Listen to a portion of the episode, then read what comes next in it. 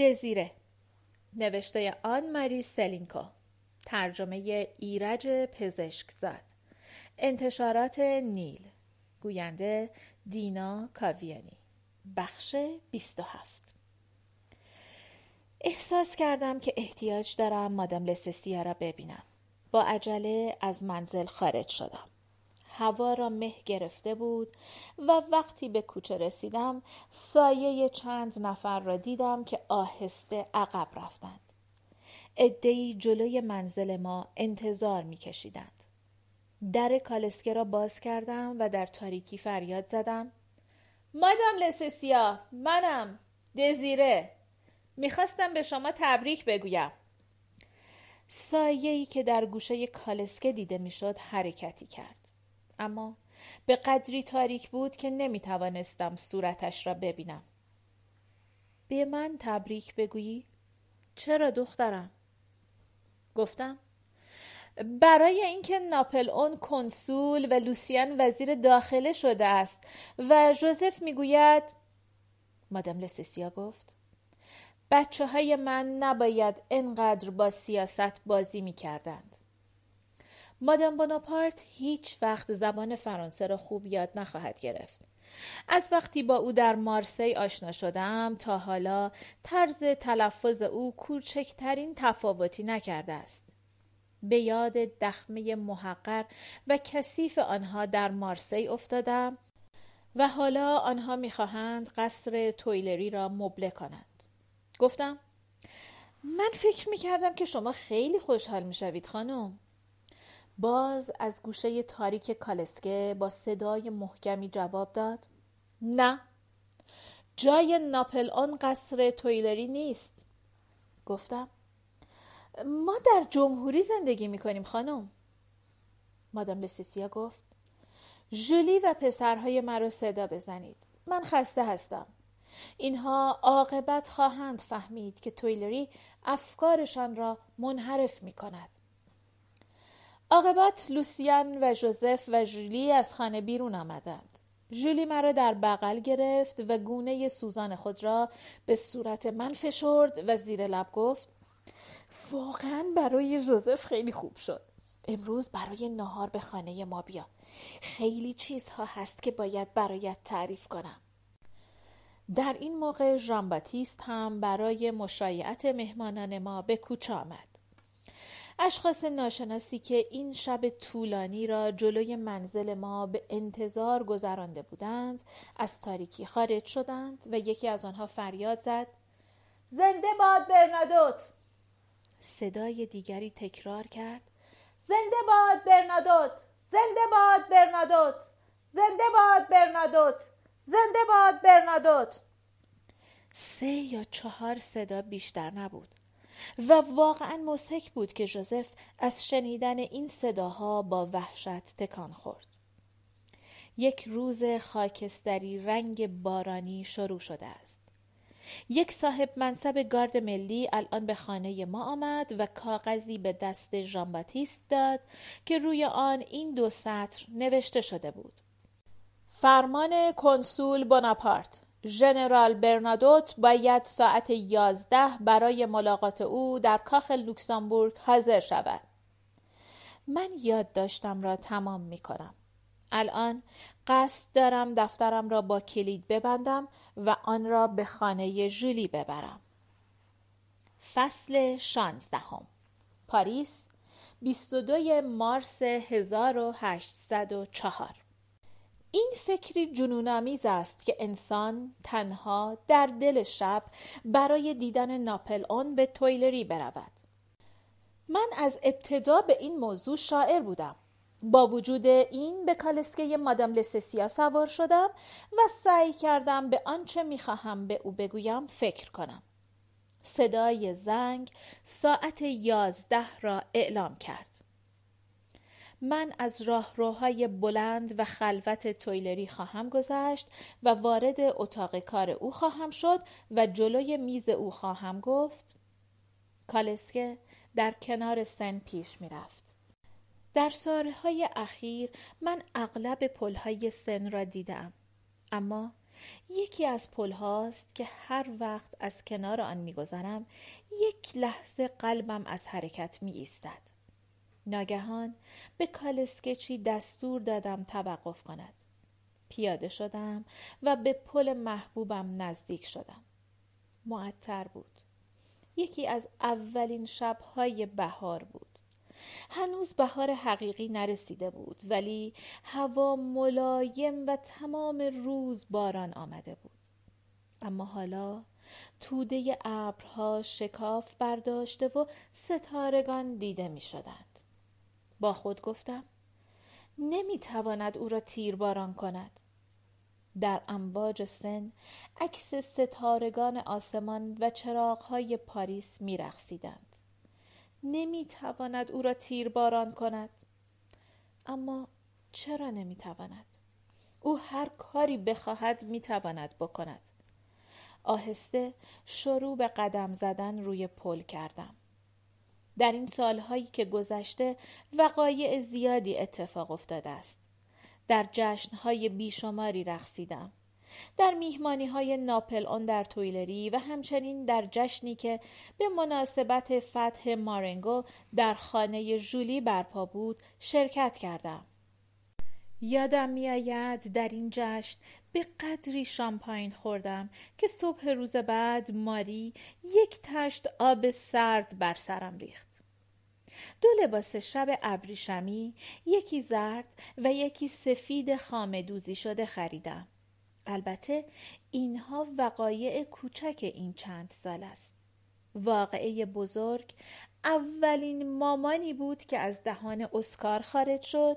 یا روزی بود که من دست اسکار را گرفته بودم و او از کنار پیانو تا جلوی کمد راه رفت. چند روز بیش نیست که جولی دفتر یادداشتم را به من پس داده است. روزی که آن را به من می‌داد گفت امروز کمدم را خالی کردم چون می‌خواهم آن را در اتاق بچه ها بگذارم. دفتر تو را پیدا کردم. حالا دیگر گمان نمی کنم لازم باشد پیش من بماند. گفتم نه دیگر لزومی ندارد. لاقل اجالتا لزومی ندارد. جولی با تبسم گفت خیلی عقب افتاده ای گمان می کنم حتی توی دفترت ننوشته ای که من دو تا دختر دارم. گفتم نه. خودت میدانی که من شب بعد از سقوط دیرکتوار دفترم را به تو دادم. اما حالا می نویسم که مدتی معالجه کرده ای و زناید شارلوت جولی به دنیا آمده و دو سال و نیم از عمرش می گذرد و شارلوت ناپل اون سیزده ماه بعد از او به دنیا آمده است. و می نویسم که تو هنوز همانقدر رمان می‌خوانی و یک رمان مربوط به وقایع یک حرمسرا به قدری تو را مجذوب کرده که اسم دختر شماره یک خود را زنایید گذاشته ای. جولی گفت امیدوارم دخترم از اینکه همچه اسمی روی او گذاشتم مرا ببخشد. دفترم را از او گرفتم. فکر کردم بهتر است قبل از همه چیز موضوع مرگ مامان را بنویسم. تابستان گذشته بود. یک روز من و جولی در باغ من نشسته بودیم. ناگهان ژوزف در حالی که نامه اتین را در دست داشت به طرف ما آمد. مامان در ژنوا سکته کرده و از دنیا رفته بود. جولی گفت حالا دیگر به کلی تنها شدیم. ژوزف با لحن متأثری گفت تو مرا داری. او مقصود ما را نمی‌فهمید. ژولی او را داشت و من ژان باتیست را. اما بعد از مرگ پاپا فقط مامان بود که ایام کودکی ما و وقایع آن را به یاد داشت و شب این روز ژان باتیست به من گفت میدانی که همه ما اسیر قوانین طبیعت هستیم. و این قوانین حکم می کنند که ما بعد از پدر و مادرمان زندگی کنیم. اگر جز این باشد خلاف طبیعت است. باید به حکم او تسلیم شویم. به این ترتیب می‌خواست مرا تسلی بدهد. معمولا به زنهایی که از درد کشنده زایمان مینالند می‌گویند که این سرنوشت تمام زنهاست ولی به عقیده من این تسلی کافی نیست. از روی پل مورد علاقه ام به کالسکه مادام لسسیا چشم دوخته بودم. به نظر مثل قول سیاهی می آمد که در انتظار تعمه است. یک فرمان مرگ روی میز ناپل اون است و من به او خواهم گفت. چه خواهم گفت؟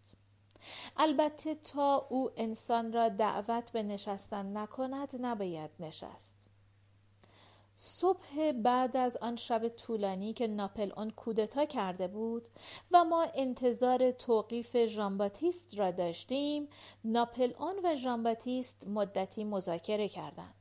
کنسول جدید ژانباتیست را به کاخ لوکزامبورگ دعوت کرد و به او گفت شما به عنوان عضو شورای حکومتی انتخاب شده اید برنادوت. شما در شورای حکومتی من وزیر جنگ خواهید بود ژان جواب داد خیال می کنید عقیده من ظرف یک شب تغییر کرده باشد؟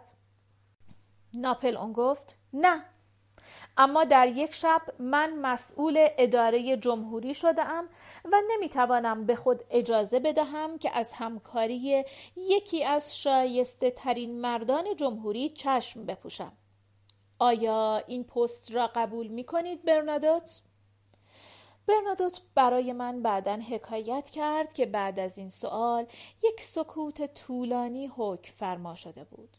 مدتی اتاق بزرگ کاخ لوکزامبورگ را تماشا کرده و بعد از پنجره چشم به سربازان گارد ملی دوخته بود. در این موقع مدیران دولت کنسولی را به رسمیت شناخته و خود کنارگیری کرده بودند و جمهوری برای اجتناب از جنگ داخلی زمام امور را به دست ناپل اون سپرده بود. ژان گفت حق با شماست بناپارت جمهوری به تمام مردان خود احتیاج دارد. این پست را قبول می کنم روز بعد مورو و تمام نمایندگانی که توقیف شده بودند آزاد شدند. حتی مورو به پست فرماندهی لشکر رسید. ناپل اون مشغول تهیه مقدمات یک جنگ جدید در ایتالیا بود و فرماندهی ارتش غرب را نیز به عهده ژان باتیست گذاشت. ژان باتیست شروع به ساختن استحکامات در ساحل دریای مانش کرد که از حمله انگلیسی ها جلوگیری کند.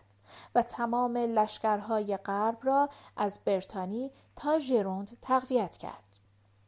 قسمت عمده وقت خود را در ستاد خود در راین میگذراند و حتی وقتی اسکار سرفه گرفت پیش ما نبود ناپل اون اتریشی ها را در مارنگو شکست داد اهالی پاریس به مناسبت فتح مارنگو به قدری جشن برپا کردند که از خستگی از نفس افتادند.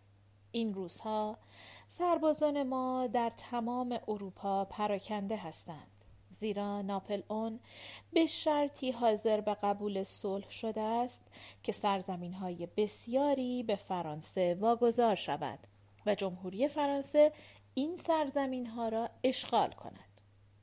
امروز عکس چراغ های بیشماری در امواج سن میرخسند ژان باتیست می‌گوید که پاریس امروز صد بار قشنگتر از پاریس سابق است. اما من نمی‌توانم در این باره قضاوت کنم. ناپل اون به اشراف مهاجر اجازه مراجعت داده است. در خانه اشرافی سن دوباره جشنهای مجلل برپا می شود. پارک را که دولت ضبط کرده بود به صاحبانشان پس دادند. از نو فانوسکش ها جلوی کالسکه های اشراف می و شخصیت های سابق دربار ورسای با جلال و شکوه از سالن های تویلری عبور می کنند و در برابر رئیس جدید جمهوری خم می شوند و دست ژوزفین را که مزه گرسنگی و مهاجرت را نچشیده است می بوسند. سلاطین خارجی بهترین و متشخصترین دیپلمات های خود را به عنوان سفیر به پاریس میفرستند. اغلب وقتی من سعی می کنم عناوین این پرنس ها و کنت ها و بارون هایی را که به من معرفی شده اند به یاد بیاورم سرم گیج می رود. در این موقع صدایی در گوشم طنین میانداخت و این صدای کریستین بود. من از او می ترسم این مرد سنگ در سینه دارد. کریستین دختر مهمانخانهدار سم ماکسیم و زن لوسیان بناپارت شاید هزار نفر شاهد آن لحظه ای بودند که لوسیان برادر خود را پشت تریبون برد و با نگاه پرحرارت خود اولین زنده باد بناپارت را از دهان نمایندگان بیرون کشید. ولی چند هفته بعد دیوارهای کاخ تویلری از فریادهای مشاجره‌ای که بین وزیر داخله لوسیان بوناپارت و کنسول اول ناپل اون بوناپارت در گرفته بود به لرزه درآمد. اختلاف آنها سر سانسور جرائد و تبعید نویسندگان بود که لوسیان با آن سخت مخالف بود. گذشته از این کریستین هم موضوع جدال دائمی شده بود. چون ناپل اون ورود او را به کاخ تویلری ممنوع کرده بود. لوسیان مدت زیادی وزارت نکرد و جدال دائمی فامیل بر سر کریستین پایان یافت. دختر دهاتی سرخ و سفید در یک زمستان مرتوب شروع به صرفه های سختی کرد و خلط سینهاش خونالود شد. یک روز بعد از ظهر من در خانه او نشسته بودم. مجلات مد را تماشا می کردیم. از بهار آینده حرف می زدیم. کریستین می‌خواست یک لباس شب زردوزی شده برای خود تهیه کند. به او گفتم شما با این لباس به کاخ تویلری خواهید رفت و به کنسول اول معرفی خواهید شد. و به قدری خوشگل خواهید شد که او نسبت به لوسیان احساس حسادت خواهد کرد. تبسم از لبهای کریستین محو شد. من از او می ترسم این مرد به جای دل سنگ در سینه دارد. عاقبت بر اثر اصرار مادام لسسیا به کریستین اجازه ورود به کاخ تویلری داده شد.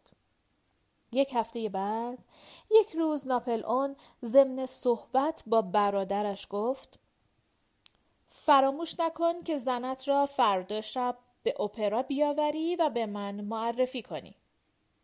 لوسیان جواب داد تصور نمی کنم زنم بتواند این دعوت محبت آمیز را قبول کند. ناپل اون لبها را گاز گرفت. این یک دعوت نیست لوسیان. دستور احزار از طرف کنسول اول است. لوسیان سری تکان داد. زن من حتی نمی‌تواند به احزار کنسول اول جواب مساعد بدهد. کریستین در حال احتضار است.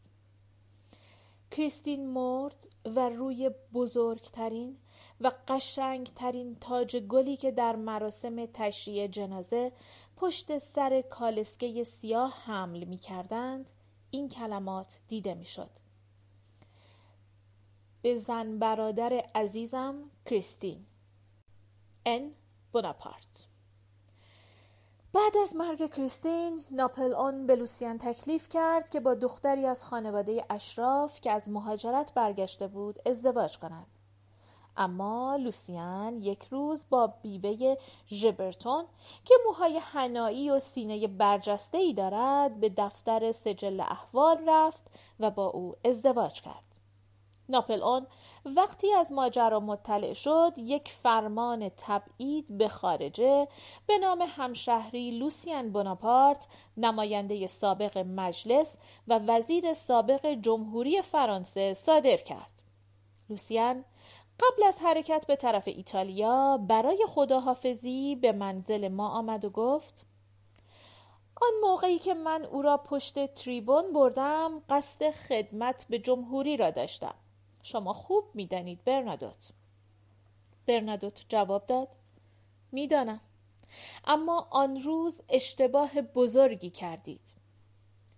دو سال پیش یک روز قراولان کاخ تویلری چشمهای نگران خود را به پنجره اتاق اورتانس دوختند.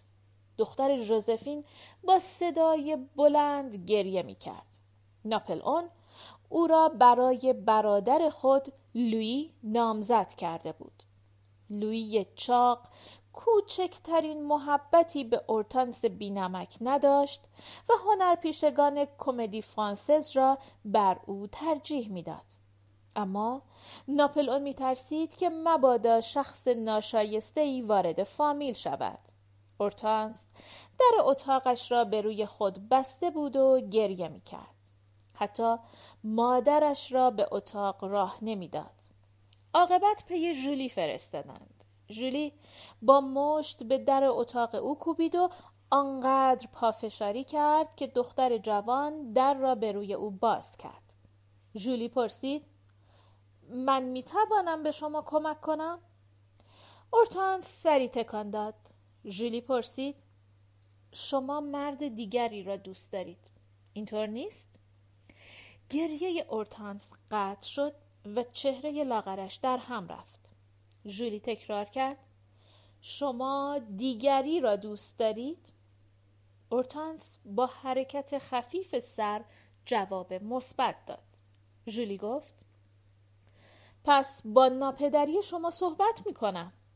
اورتانس به نقطه نامعلومی خیره شده بود. ژولی گفت آیا این مرد از اطرافیان کنسول اول است؟ آیا فکر می کنید ناپدری شما او را برای همسری شما شایسته بداند؟